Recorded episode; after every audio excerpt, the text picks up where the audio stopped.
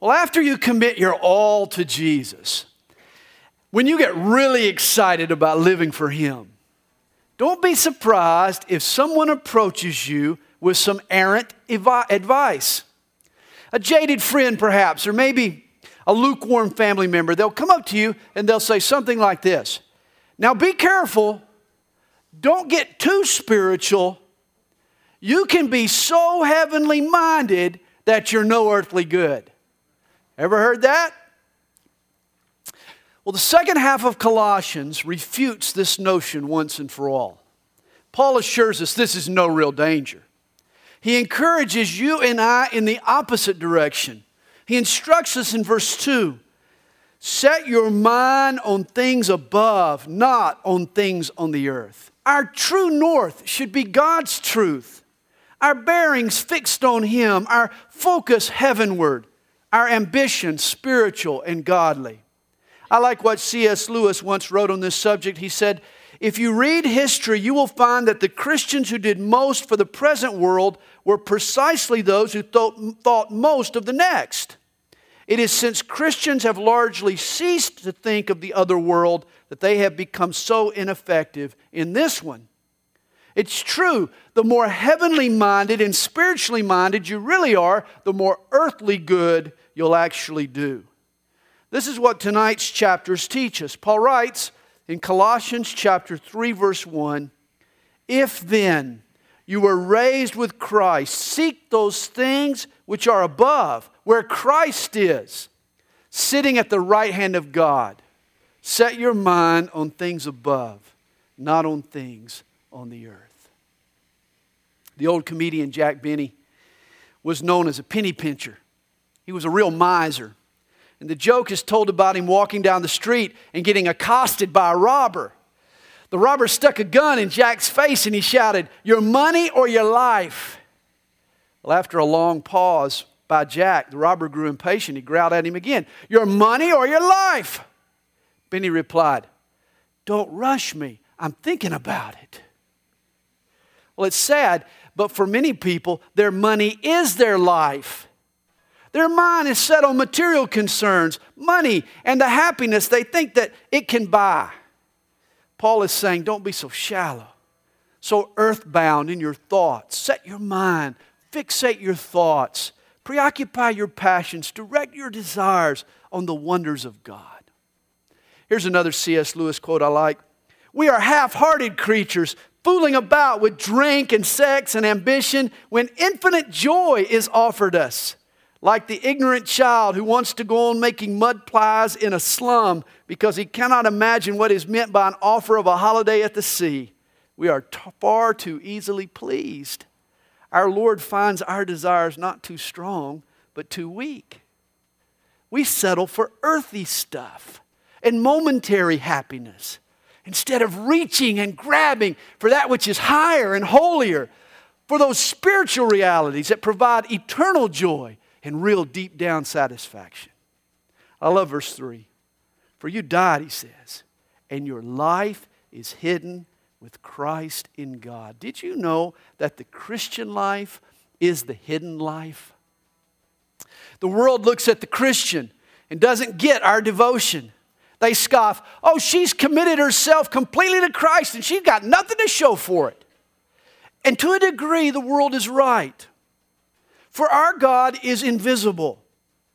Our home is over the horizon, out of sight, off the map. Our greatest rewards are yet future. Our Savior is seen only through eyes of faith. Our helper, the Holy Spirit, is like the wind. He's spiritual rather than tangible. He's sensed rather than seen. Our treasure is buried in our hearts. Our source of joy and power and life and love and peace and God's presence is accessed from the inside of our lives rather than from the outside in. In short, our life is hidden with Christ in God. One day, the Pharisees, they approached Jesus and they said, Oh, you talk so much about the kingdom of God. Where is this kingdom? And Jesus answered, The kingdom does not come with observation or with outward appearance. It's not visible or tangible or earthly. Nor will they say, See here or see there. You can't point to God's kingdom. For indeed, the kingdom of God is within you. Our lives are hid with Christ in God. We're like an iceberg. The largest part of who you are and what you have is out of sight, it's below the surface. All that the world around us sees is the tip of the iceberg. And this is why we're laughed at, why we're ridiculed, why we're misunderstood. We have given our all to a kingdom that other folks can't see. But verse 4 tells us when Christ, who is our life, appears, then you also will appear with him in glory. Hey, people might be mocking you at the moment, but one day the follower of Jesus is going to get the last laugh. For when Jesus appears, visibly and tangibly, the whole world is going to stand in awe. With jaws dropped, with tongues tied, they'll stand there in fear of His majesty. And suddenly, your life and what the world thought was your strange devotion will be instantly explained. It will be understood by all. For you'll be standing there beside Christ, clothed in His glory. In that moment, the hidden life will become the envied life. I read of an avid duck hunter. His name was Dean Gooden. When Dean died, a friend of his placed Dean's ashes in a pair of two foot long decoy ducks, mallard decoys. His buddy made the statement he has a good place here. He goes hunting with me. I even put bows on him at Christmas time. Well, you know, it's pretty sad when that's all you've got to look forward to when you die. People who live only for this life end up quacks. They really do. In Christ, we live for eternity. There's more at stake than just this life. It's so true. Only after you've become heavenly minded do you really understand what's of value here below. Verse 5 tells us, Therefore, put to death your members which are on the earth. Paul is speaking figuratively here. Our members are the sinful habits we cultivated before we knew Jesus. Now that we're a new you in Christ Jesus, we need to put off those sinful practices. And he lists the activities that he's talking about. First is fornication, or sex outside of marriage. The Greek word is porneia, and it's a catch all phrase. It was kind of a big garbage basket that you threw all kinds of illicit sexual activity into that basket. You know, one word covered all. It was a catchphrase for all kinds of illicit sexual activities pornography and homosexuality and adultery and shacking up and hooking up and friends with benefits and all the other varieties of premarital sex. You know, the buzzword today is safe sex, but God's word says save sex. God designed sex for marriage. Sex before marriage or outside marriage is never blessed by God. It might seem right to you, but God disapproves. Several years ago, a USA Today article reported that there's a 50% greater chance of divorce for couples who lived together before marriage than for couples who didn't. Don't buy into the lie that the world is selling. I've heard couples justify their sin by saying they just wanted a test drive before they actually bought. Well, when it comes to sex before marriage, that test drive can end up a demolition derby. For when you're done, the car is all banged up and it no longer runs properly. God says, put to death fornication, and then uncleanness and passion and evil desire and covetousness or envy, which is idolatry. Notice lusting after somebody else's stuff is considered by God to be modern day idolatry. You've exalted a thing above a principle. He continues, because of these things, the wrath of God is coming upon the sons of disobedience, in which you yourselves once walked when you lived in them. Thankfully, this is how we once walked, but no longer the grace of God has and is changing us. Aren't you glad? I mean, before we came to Christ, we were marching straight to hell. But now we've broken cadence.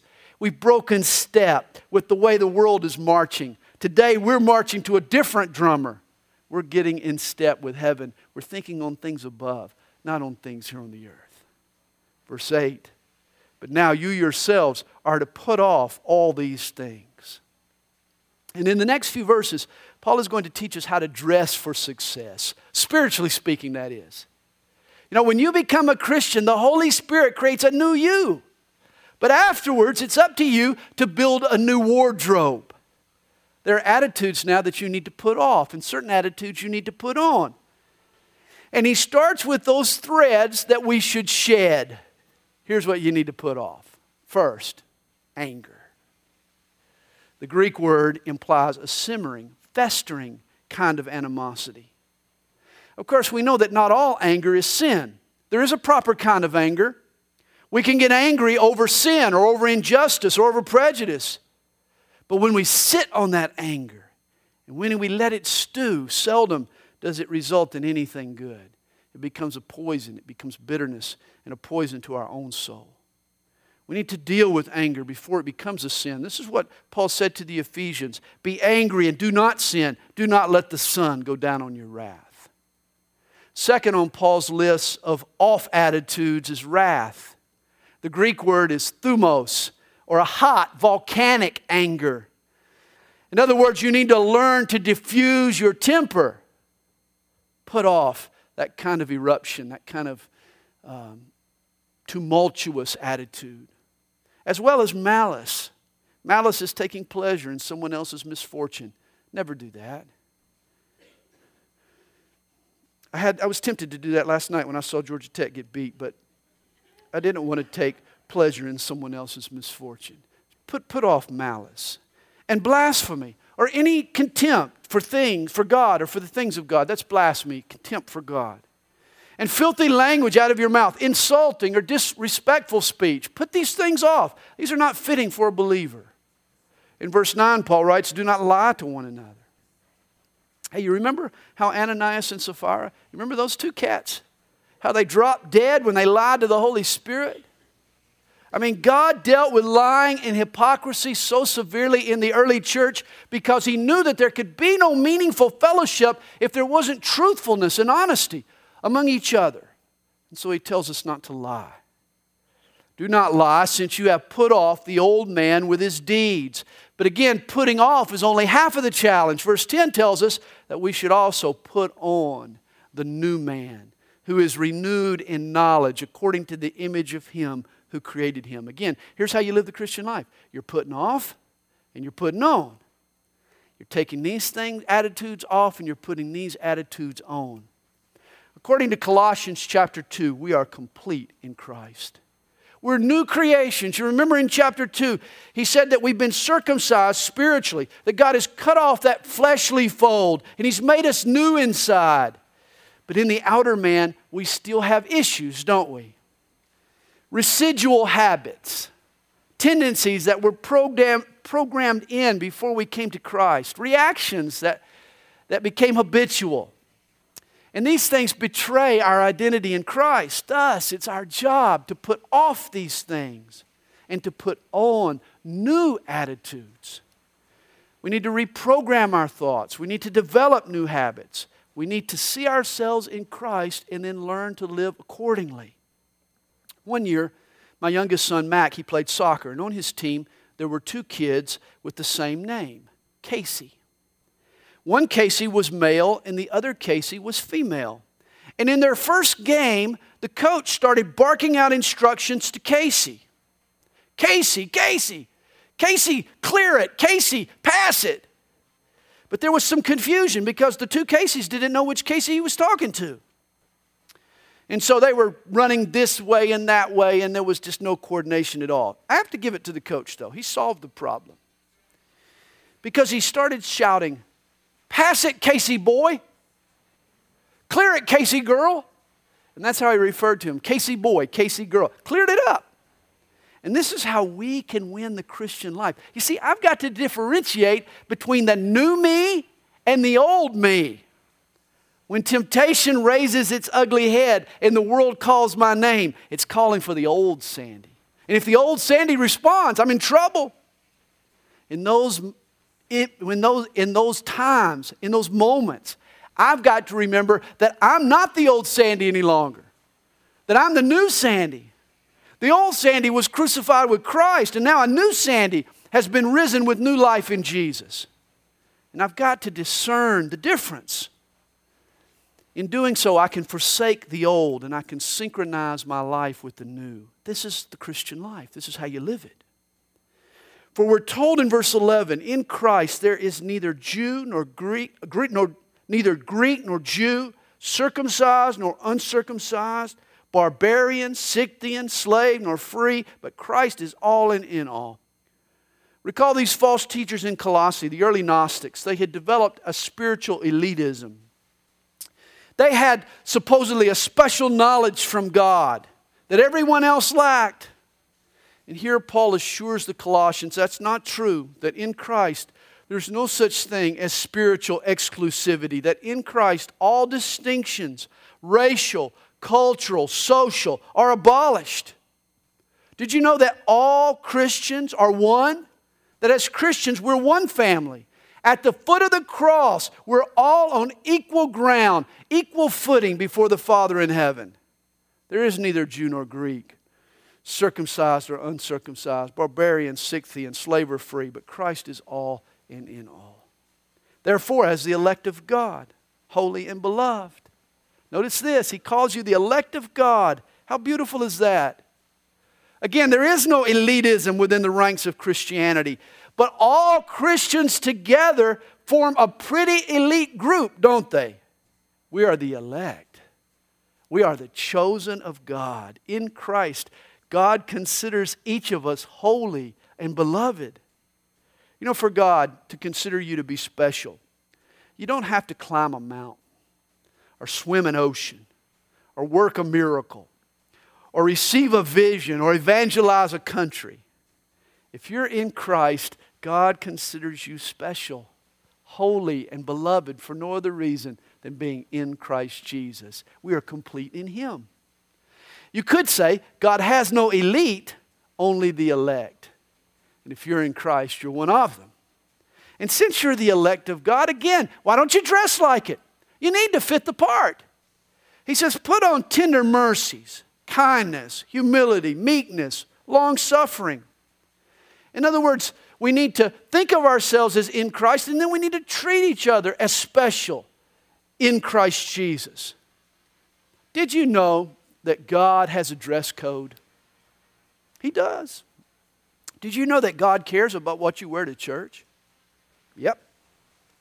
It's a big deal to God what you wear to church. As a kid, my parents told me that God deserves my very best. And so whenever I went to church, that translated into my best clothes a white dress shirt that you didn't dare get dirty. And then one of those little starched collars that felt like a hangman's noose. And then a tie with one of those choke knots that they put on people that are about to hang themselves. And then a stifling coat, and then those itchy pants and then those stiff shoes designed by the devil himself. It made a young boy not want to go to church. Well, I still believe that we're supposed to wear our best to church. But the best that God desires has nothing to do with your clothes. God is more concerned about your attitude. When you come to church, He wants you to dress up with your very best character and your very best courtesies and your very best conduct. Put on tender mercies, He says, compassion, empathy. This is how we should treat each other in the body of Christ. And then He says, put on kindness. I, I, I love the Mark, Mark Twain quote. He's, Mark Twain once said of an acquaintance, he said, He was a good man in the worst sort of a way. I've met a few folks that really fit that description. Did you know you can be good, you can be moral, but still be harsh and hypocritical and self righteousness and basically a jerk? Did you know you can be a moral jerk? We need to be loving and kind at the same time that we're moral. He says, put on tender mercies, put on kindness, put on humility, put on meekness Meekness is strength under control. Meekness is a gracious winner. The meek person doesn't get penalized 15 yards for excessive celebration. He wins graciously. His goal, you see, is to win the person, not just win the argument. And then put on long suffering or patience.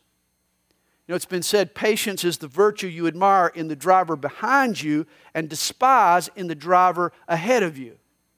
Patience. Patience is the ability to wait on God to move. Verse 13, bearing with one another. How we need to do that, especially husbands and wives. And forgiving one another. Another good thing for us to do for each other. If anyone has a complaint against another, even as Christ forgave you, so you also must do. In other words, we need to treat each other the way Jesus treats us. But above all, but above all these things, put on love, which is the bond of perfection. Dress up a Christian in love, and he'll be a good man in the best sort of a way. Verse 15, and let the peace of God rule in your hearts, to which also you were called in one body, and be thankful. I love this verse. The Greek word translated rule referred to the judge at an athletic competition, literally the umpire. And Paul is saying when you face a decision that's too close to call, when you face one of those bang bang choices, then you need to let God's peace make the call. Does it feel right? Does it feel godly? Has God given you a peace? If so, you're safe. But if you're uneasy about it, if God has put up a red flag in your heart, if you have no peace about it, if there's something just not right, you can't put your finger on it, but it's just not right, then you need to punch it out. No way. The problem, though, with the peace approach is its subjectivity. There are times when we can deceive our own hearts. And so, along with God's peace, notice verse 16, let the word of Christ dwell in you richly in all wisdom. So, say you come up to me and you say, Sandy, I've been praying about it and I finally have a peace. God has finally given me a peace about not paying my taxes. Wait a minute. Your peace is a piece of garbage, is what it is. It's a deception, it's the work of the devil. God isn't going to give you a peace to do something that He has commanded in His Word for you to do. That's why the Word of Christ should also dwell in our hearts. We need to go through the Word. We need to let the Word go through us. We need to let God's Word dwell in us richly and fully and comprehensively, altering our attitudes and shaping our values and challenging our assumptions and changing our perspectives. Think back to the time when you really weren't in the Word, when you didn't have that background, think of how the Word of God has changed your life. Just how you think about things, how you see things. What a dramatic change has taken place. It's because the Word of Christ dwells in you richly. And then Paul adds, teaching and admonishing one another in psalms and hymns and spiritual songs, singing with grace in your hearts to the Lord. I, love Peterson's paraphrase of this. He says, Let the word of Christ have the run of the house, give it plenty of room in your lives. Instruct and direct one another using good common sense and sing, sing your hearts out to God. So here's what we should do we should look for God's peace we should learn from God's Word, and we should love the Lord with all our hearts. And if we do, we'll live our lives smack dab in the center of God's will. Verse 17, and whatever you do in word or deed, do all in the name of the Lord Jesus, giving thanks to God the Father through him. Notice, in word or deed. That's pretty all encompassing, isn't it? Not in other words, we need to run every thought, every desire, every attitude, every comment, every action through this filter. What would Jesus do? In word or deed, we need to do it unto the Lord. As we said at the outset tonight, the more heavenly minded you are, the more earthly good you'll be. And in the next few verses, Paul will describe how a heavenly perspective is going to affect human relationships. He begins in verse 18 Wives, submit to your own husbands as is fitting in the Lord. Biblical marriage is an ordered equality. The man and the woman are equal in value, but they are distinct in the roles that God has assigned to each. God calls the woman to submit or to arrange her life around her husband.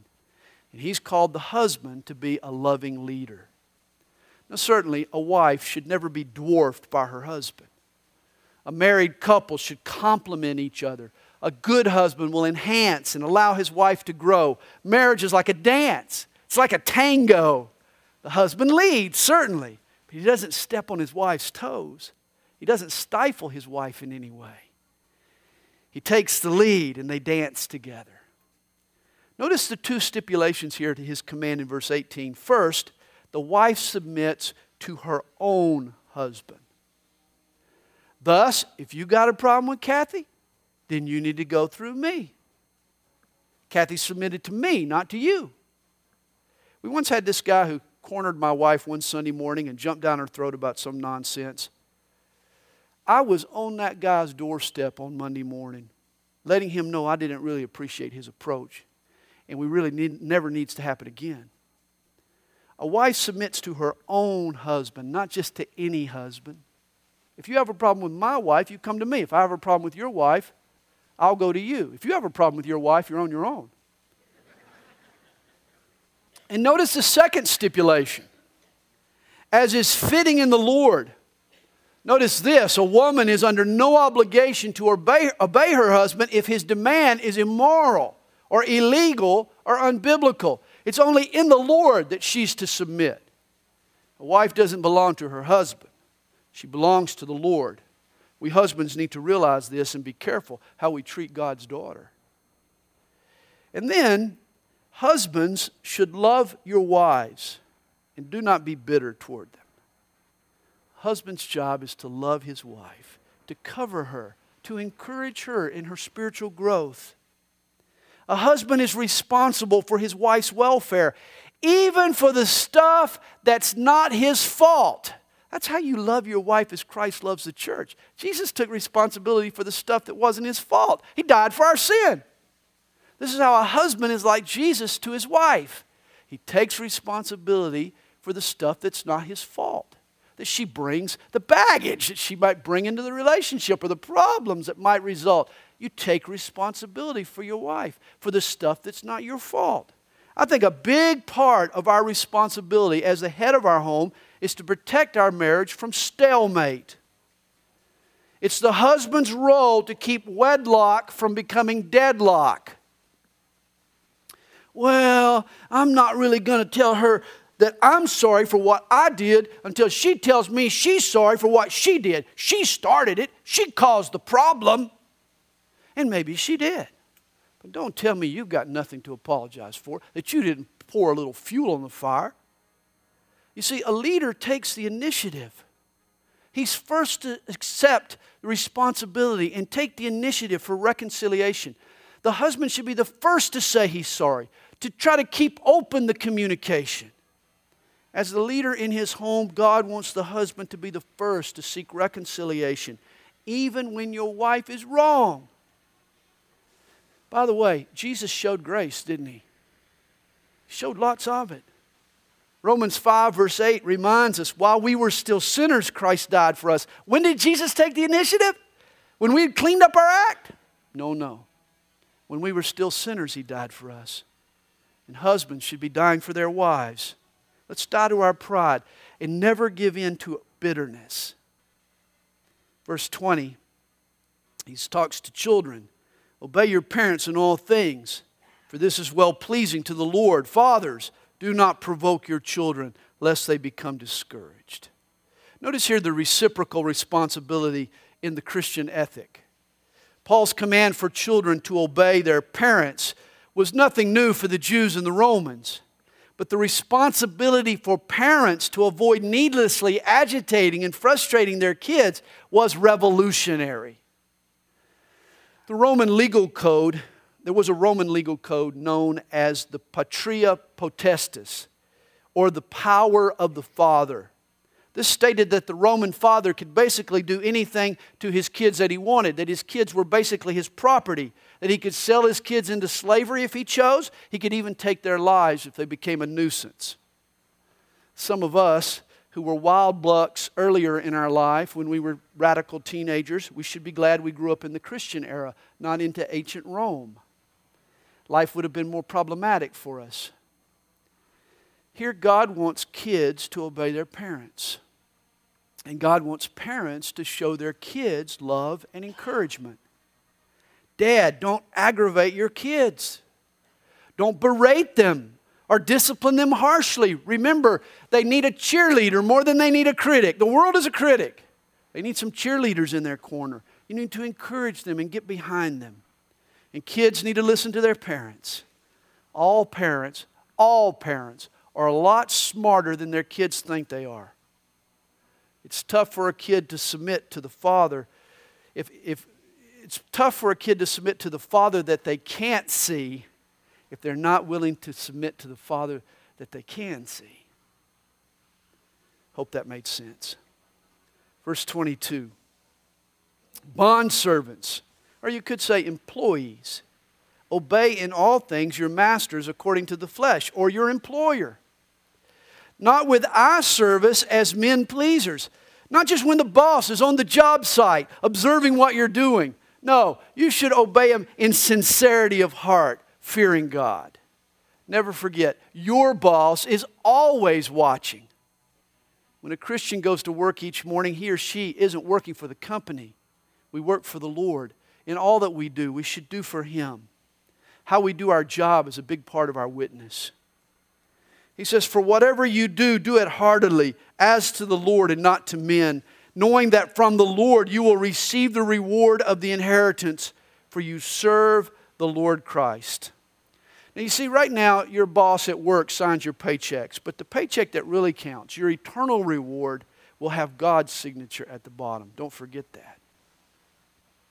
A man once saw Mother Teresa she was washing the open sores and bandaging the pus filled wounds of Calcutta's sick. When he remarked, Wow, I wouldn't do that for a million dollars. Teresa answered, And neither would I. She too was looking for not an earthly reward, but an eternal reward. She was looking for her reward from the Lord. He says, But he who does wrong will be repaid for what he has done, and there is no partiality. God is just. God is going to be fair with both his prizes and his punishments. Well, chapter 4 tells us, Masters, give your bondservants what is just and fair, knowing that you also have a master in heaven. Every boss on earth has a boss in heaven. And remember, bosses, your boss wasn't bossy, was he? Jesus made himself a servant. Jesus humbled himself and refused to throw his weight around. Rather than intimidate or manipulate, Jesus served sacrificially. And this is how a Christian boss should behave toward those under him or her. We should love and serve others. If you're an employer and you bemoan the lack of loyalty you're getting from your employees, you should ask yourself have you given them a reason to be loyal? Do you treat your employees with kindness? Do you respect them? If you do, they'll work harder for you. Verse 2 Continue earnestly in prayer, being vigilant in it with thanksgiving. Persevere in prayer. Don't just pray once and give up, continue to pray. Verse 3 Meanwhile, praying also for us that God would open to us a door for the word to speak the mystery of Christ, for which I am also in chains. Now remember, Paul is in prison when he's writing this. But rather than praying for him to get out, he asked the Colossians to pray that the Word of God would get out. Paul isn't so much concerned about himself as he is about the advancement of the gospel. He adds in verse 4 and that I may make it manifest or clear as I ought to speak. Paul isn't praying for charity, he's praying for clarity. He wants to be effective in his witness. And then in verse 5, he says, Walk in wisdom toward those who are outside, redeeming the time. Now, this past week, the editors of the Atlanta Journal website, they kept running a countdown to the SEC championship game on their website.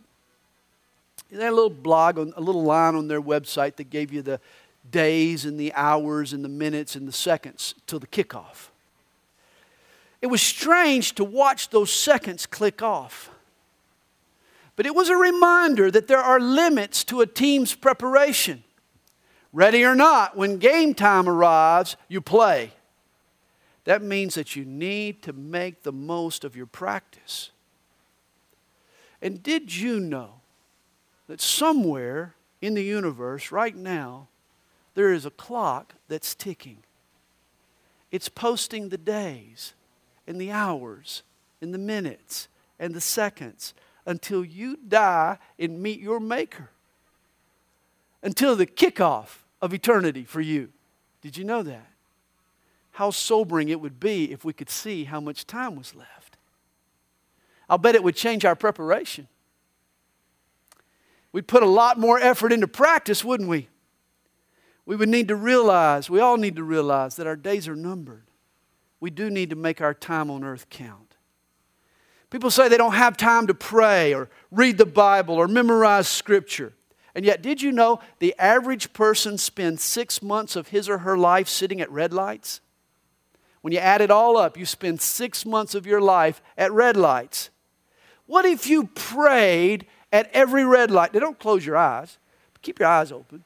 But what if you prayed at every red light? Or what if you brought along some scripture to memorize every time you stopped at a red light? Paul is telling us to redeem the time, to make it count, because the seconds, they are ticking. Verse 6 Let your speech always be with grace, seasoned with salt, that you may know how you ought to answer each one. Now, before you became a Christian, do you remember ever walking in, bellying up to the bar, and seeing those bowls of free peanuts and pretzels awaiting you? You were so stupid, you thought the bartender was just trying to be nice. Not so. Bartenders know that salt makes you thirsty. So if they can keep you munching on peanuts and pretzels, they'll keep you buying drinks and spending money. And it's this thirst producing quality of salt that Paul says should characterize our speech.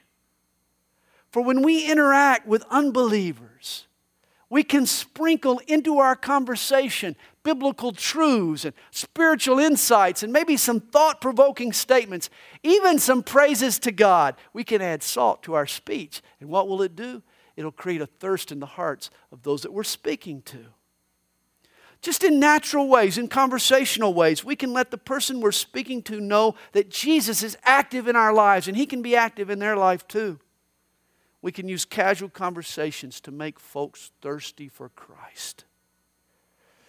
Now, Paul begins to close his letter at this point. He closes this letter to the Colossians with some personal correspondence. One of the things you'll notice about Paul is that he was not only a great soul winner, Paul was also a great friend maker.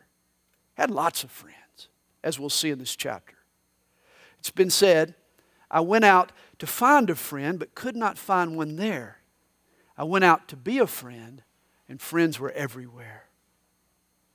I think Paul had so many friends because he was such a good friend to have. He took time to communicate, which is what he does here at the end of Colossians. Beginning in verse 7, Paul addresses his pals. Tychicus, a beloved brother, faithful minister, and fellow servant in the Lord, will tell you all the news about me. I am sending him to you for this very purpose that he may know your circumstances and comfort your hearts. Tychicus was Paul's mailman. He was the one who had delivered this letter to the Colossians, and he would bring back to Paul a report on their welfare. And he'll come with Onesimus, a faithful and beloved brother who is one of you. They will make known to you all things which are happening here. Now, we're going to learn a lot about Onesimus in Paul's letter to Philemon. But just take note Onesimus was a member of the church in Colossae. Aristarchus, my fellow prisoner, greets you with Mark, the cousin of Barnabas, about whom you received instructions. If he comes to you, welcome him. Oh my, this speaks so powerfully. Mark's name in Paul's letter is a wonderful gesture. Do you remember after their first missionary journey, Paul and Barnabas, they got into a conflict, a squabble. It even happens to apostles. But they parted ways as a result. It was an apostolic split, and it was caused by a disagreement over Barney's cousin Mark. For some reason, Mark had abandoned the work in midstream on their first missionary journey. So when they started planning their second trip, Paul balked at bringing Mark along again. Barnabas wanted to bring his cousin. Paul did it, and both refused to budge. Can you imagine two hard headed men of God? Paul ended up teaming with Silas. They went one way, Mark and Barnabas formed their own duo and went the other way. Hard feelings had broken up church leaders. And yet, here, years later, by the time Paul writes Colossians, whatever ill feelings he might have had toward Mark have now passed. The fellowship between Paul and Mark had been restored. Evidently, Mark had visited Paul in Rome, and here Paul considered his fellowship refreshing and valuable. In fact, Paul will later write to Timothy in 2 Timothy chapter 4 verse 11, and he'll say of Mark, "He is useful to me for ministry." It's comforting to know that Paul and Mark were not so spiritual that they never had a blow up or a fallout, but it's also comforting to know that they were spiritual enough to get over it and to forgive and to rejoin forces. Sounds like to me they were human after all, weren't they? Verse 11, and Jesus, who is called Justus, He was another one that was with Paul. Apparently, there were three friends who were with Paul in Rome Aristarchus, Mark, and Jesus.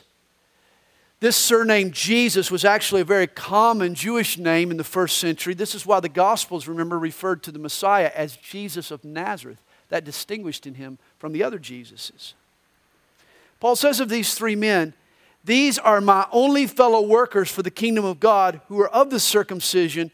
They have proved to be a comfort to me. These men were the only Jews who had stood with Paul there in Rome. Verse 12 Epaphras, who is one of you, a bondservant of Christ, greets you, always laboring fervently for you in prayers that you may stand perfect and complete in all the will of God. For I bear him witness that he has a great zeal for you. Now, Epaphras was the leader of the church in Colossae. He was the concerned pastor who had rushed to Paul with the news of this heresy that had been brewing in the church. And he had also been praying for the Colossians. And I, love how Paul describes Epaphras' prayer life. He says that he was always laboring fervently. Wow.